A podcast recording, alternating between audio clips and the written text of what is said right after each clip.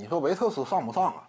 目前湖人呢，他肯定是得压缩麦基和霍华德的出场时间，尽量打什么浓眉打中锋，你别不乐意对抗。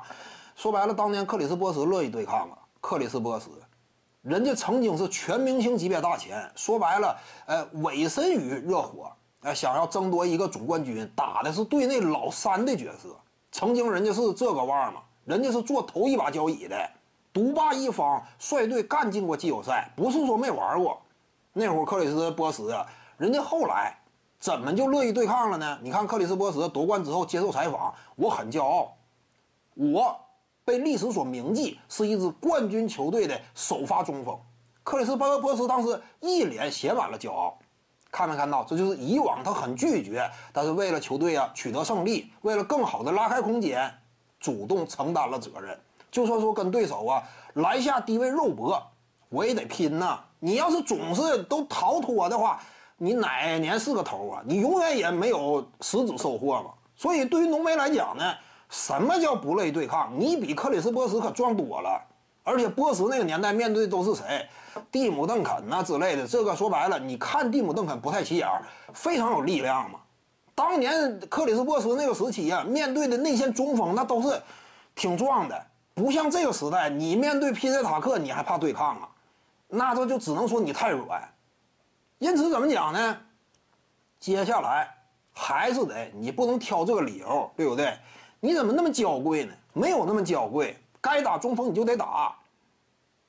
因此呢，浓眉啊打中锋，其他位置呢，那就什么原本的内线呢，跟浓眉搭档这些都给拿下，你就偶尔上一下填补一下浓眉的空缺，足以了。而且考虑到呢，目前情况已经挺被动，你不能掉以轻心了。浓眉下一场比赛登场时间啊，有可能逼近四十，三十八九分钟不算夸张。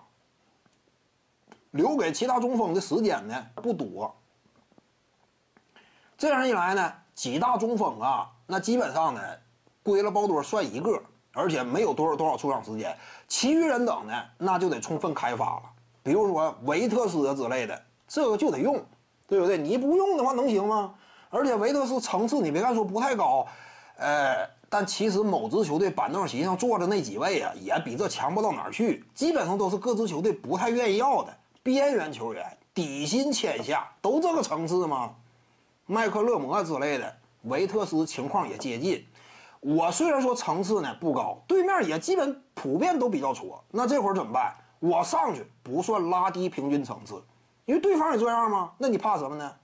胡子球手率领之下，一杆龙套打出的表现各具特色，这就是核心球员的领导力嘛。当年二零一五年的总决赛，勒布朗詹姆斯单核支撑，你看对面多硬，但是詹姆斯这块周围那哥几个都不太行，但是在詹姆斯带动之下，也能各有特点。因此维特斯得启用，他能投不是说不能投，而且除了投以外还能突，突破挺关键。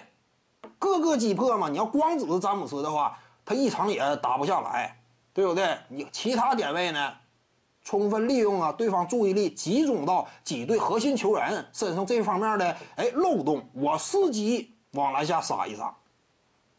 所以呢，这维特斯也得用，你不用的话用谁呀？关键是，徐静宇的八堂表达课在喜马拉雅平台已经同步上线了，在专辑页面下您就可以找到它了。